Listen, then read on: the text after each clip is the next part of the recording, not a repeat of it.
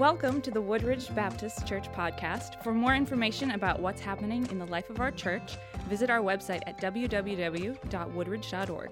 Enjoy the podcast. Okay, are you ready to look at 1 Corinthians chapter 4? Let's do it. So here's a little bit of a reminder. Maybe you're a guest and you haven't been around. I just want to fill you in. So there's a guy named Paul, and Paul writes a letter to a church in Corinth actually, over the course of time, he ended up writing four letters to this church in Corinth. He had planted this church. And after having been there for about a year and a half, uh, he leaves. And this was kind of Paul's thing. He was a church planter. So he would put the church down, and then he would establish leadership there, make sure that it was solid, and then poof, out he would go. And he would go to plant another church and to establish its leadership there, and then poof, out he would go. And he would Everywhere this guy went, he was putting churches in places that churches weren't existing. We need more people like Paul. Can I agree? Okay, now here's the other thing. Uh, this church in Corinth started having issues. So Paul leaves, and then they start to somewhat implode on themselves after a while. They were fighting with each other, they had doctrinal divisions within themselves, and it just wasn't going well. So someone from the house of Chloe ends up writing a letter to Paul saying, Hey, this place is a mess.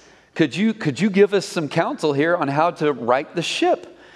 And so he writes this letter back to them. Now, some, one of the things that they were dealing with was, it seems, that there was a popularity contest, meaning that people had attached themselves to per- certain personalities or certain figures and they would align themselves with them over and opposed to just the general work of the church. And you know this because it says some of you are saying that you are of Apollos, some of you are saying that you are of Paul, some of you are saying you are of Cephas, which is, is Peter. Some of you are like super religious and you're saying that you are of the Messiah, which is Jesus. And by the way, they were the most toxic group of the whole bunch, the ones that were saying, Yeah, we're the Jesus people. They were the most toxic group of the whole bunch. Now, here's what they would do what they would do is, in order to, if they were of Paul, like they were a Paul person, what they would do is they would, they would attack somebody like Apollos who had followed Paul up because they wanted their guy to be the guy, right? It's very, there's a word of warning here on the front end. And the word of warning is don't do that. I mean, absolutely, there shouldn't be a church in the world that is built around a personality every single church in the world should be built on Jesus. Every single one. So if heaven, I have said this at every church that I've been at. If, heaven forbid I fall over dead on a Tuesday. Here's, here's all I would want to hear out of the church. We got to find somebody to be preaching on Sunday. But here's what I wouldn't want to hear out of anybody. Well, that's it. Because there's nothing about this place that's built on me. I, I am here like Paul was there, and Apollos coming after him, I have been given the charge, the stewarding of the gospel of Jesus Christ. And that's not something that God said only I can do. So, for whatever happens to me, so be it. But in the meantime, let's be faithful. So I give you all that background so that you can understand what he's talking about here in 1 Corinthians chapter 4, verses 6 through 14. Let's, let's just take a look at it. Here's what he says in verse 6, because some people, by the way, remember I said Paul was being attacked by people? Hard to believe, people in leadership being attacked, but it was happening to him.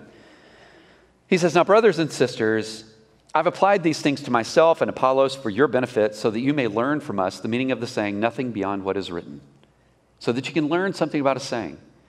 Now, what is written for Paul, by the way, he says, for what is written? For what is written for Paul, usually he's talking about the Word. It's, it's the Bible. Uh, let's, let's stay true to the Word. But it also probably means a little bit more than that. It might refer to a Corinthian proverb referring to rules of arbitration between warring groups. Literally, groups within a church that are fighting with each other. He says, let's, let's arbitrate this and let's get past it. Or, uh, or another thing that it could mean is this it could also apply to children who literally trace letters so that they learn how to write. Did you ever teach your kids how to write? I mean, Wendy and I did. We taught them the alphabet, we taught them all this, we taught them things in drawing and whatnot. It's like that. It's like people that don't know how to do something have to be shown how to do it. This is exactly what Paul is talking about. In other words, he says, I'm going to show you how to put an end to bitter rivalries that you've created within your own church so that you can get back to what the church was started for. I know that this sounds crazy that they would even struggle with this because we don't nowadays, right? I mean, you never see anything like this. You know what's interesting? You know, I come here after Greg Wallace served for over 25 years at this church and did an awesome job. Do you know what's kind of a sad story? You know, I come here, Greg and I become very, very close friends. Here's the sad part that's unusual. Isn't that sad? It, should, it just shouldn't be like that. There shouldn't be this contest between one pastor to another, one church to another. It should be that every church is invested in the good so that the mission of the church can be accomplished. Period. That's it. But Paul's like, well, I got to correct you. So here's what he does Paul gets snarky, and I like it. I like it. Jesus gets spicy at times. Did you know that? Paul's no different, and I'll prove it. Take a look. Here's what he says going on in verse 6. He goes, The, the purpose, and he's going to ask three questions that's kind of a jab, like it's like a kidney punch. The purpose is that none of you will be arrogant. I know that's not any of us, but still. The purpose is that none of you will be arrogant, favoring one person over another. And here he goes Who, who makes you so superior? What do you have that you didn't receive? If in fact you did receive it, why do you boast as if you did you hadn't received it? Three questions that he really wasn't looking for an answer from. He was using them to make a point. Everything that you got was given to you. So why are you so arrogant? Why are you so boastful? Dial it back a notch. He even goes on to say this in verse 8.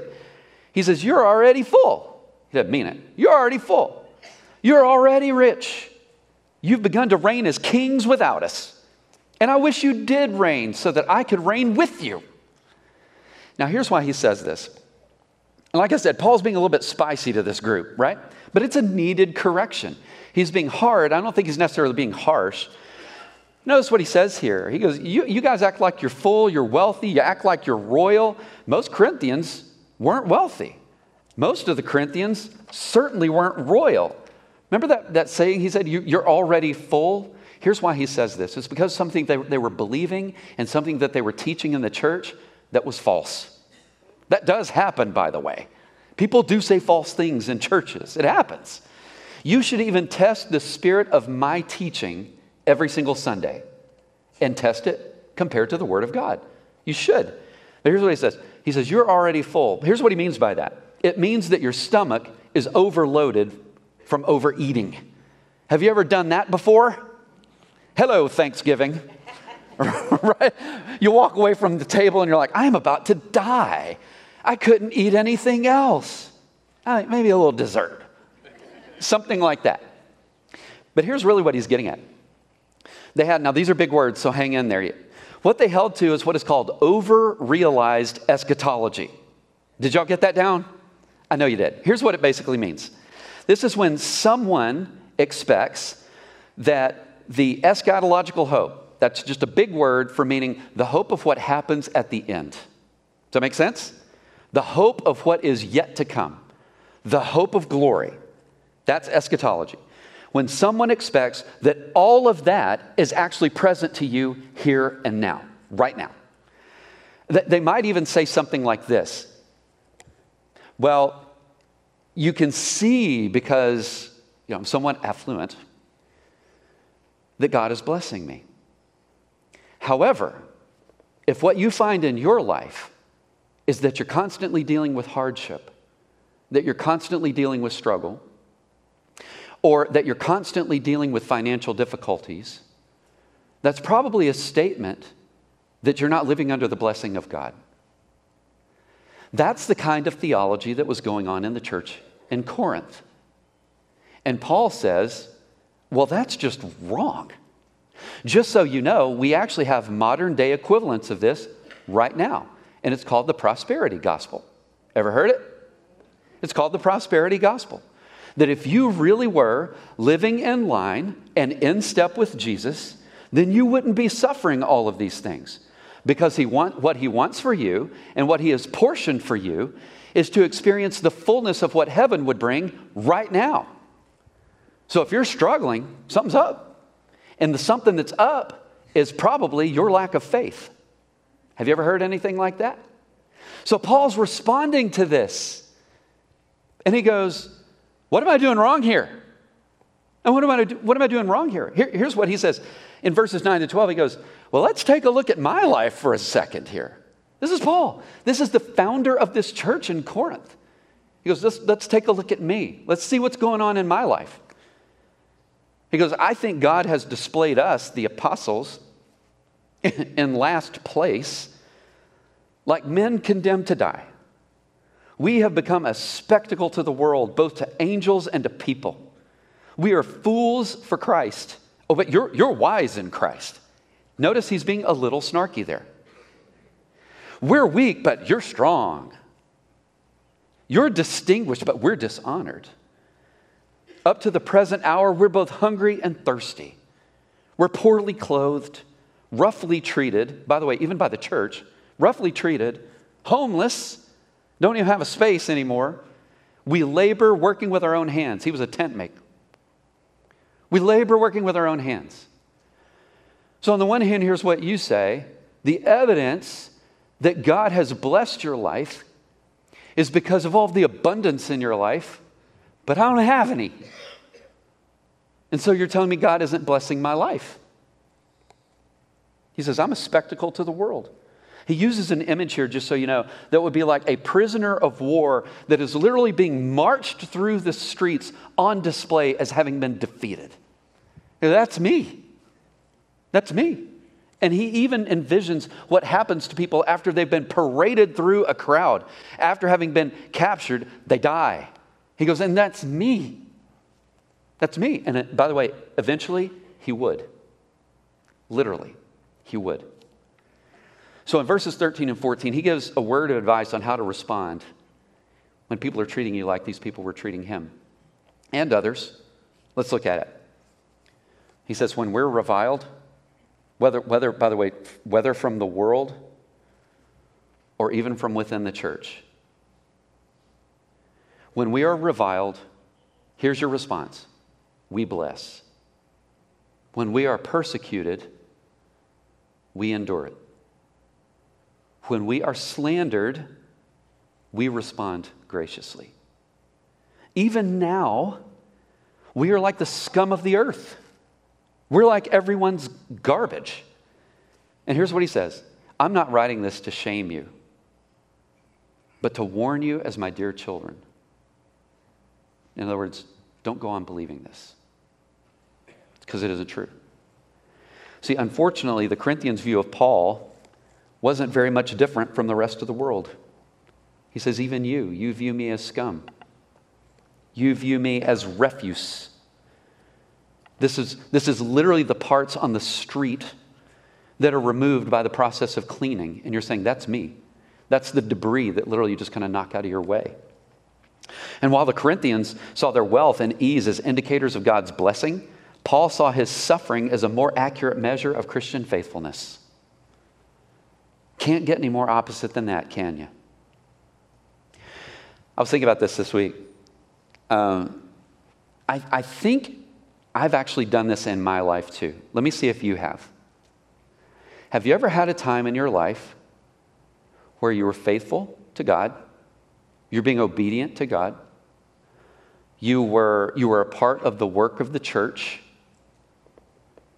and then something hits you. It could be the suffering of one of your children. It could be personal suffering. I, I, don't know. I'm just giving you some examples here. Have you ever had that happen before? And then when the hardness of the circumstances really hits your life, you said something like this What are you doing? What are you doing to me? I, I'm, I'm being faithful to you. Why would you do this to me? Have you ever felt like that? Because I have. Here's, here's what Paul is trying to say to us this morning Your suffering might be a more accurate measure of your Christian faithfulness than if you have a relative life of ease. And the Corinthians were getting it completely wrong. I, want to share an example with you this morning. Um, J.D. Greear, pastors Summit Church in North Carolina, was talking about something, a person. There was a Christian leader in his church. And he said, A Christian leader is called to suffer and shouldn't be surprised when the suffering comes. This was the example that he gave, and I wanted to share with you this morning. He said, A few years ago, a very successful businessman in our church and his wife and two kids felt called to resign his high praying executive job in corporate America and leave his comfortable home in Chapel Hill, North Carolina, to go live overseas in a Muslim unreached people group.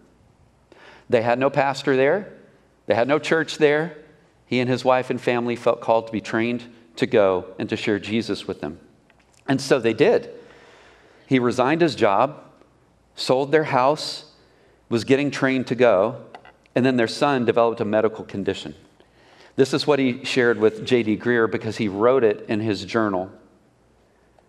He said, he said, wait, Lord, is, isn't, this isn't what's supposed to happen. We're submitting to you our lives for your will. We've sold about everything that we have. We're disassembling the American dream leaving everything and everyone familiar, moving our family to the, from the, one of the medical capitals of the Southeast to a place with little to no health care and hostile to Jesus to be your witnesses, and then you did this to us. This isn't fair. Have you forgotten us? And later he said this, all a part of his journal. He said he learned that this was all a part of the process, every last bit of it. That, and I quote his journal, through the suffering or through the unfair treatment, the criticism, the slander, the difficulty, the hardship, Christ was revealed in them and then made known better through them. He said, I learned in real experience something that A.W. Tozer had said long ago it is doubtful whether God can use a man greatly before he has hurt him deeply. Ever been there? See, your present suffering might be the foundation through which God cultivates you to make you the minister that He's wanting you to be, wherever He has you. Nowhere in Scripture in any of this does it say, I tell you an easy truth. It says, I'm just telling you the truth. Now, if you're a guest today, I want to say something. First, hello, and we're glad that you're here. It's, it's hard to believe the difficult people that Paul describes here are in the church, right? That's hard to believe. So if you're a guest, uh, you could look to your right, you can look to your left. And I've learned this over the last five and a half years of being here as the pastor. These are some of the neatest people that you'll ever meet in your life. Take some time to get to know them. Pretty awesome. Pretty awesome. We hope you have enjoyed the podcast. For more information about our church, visit www.woodridge.org.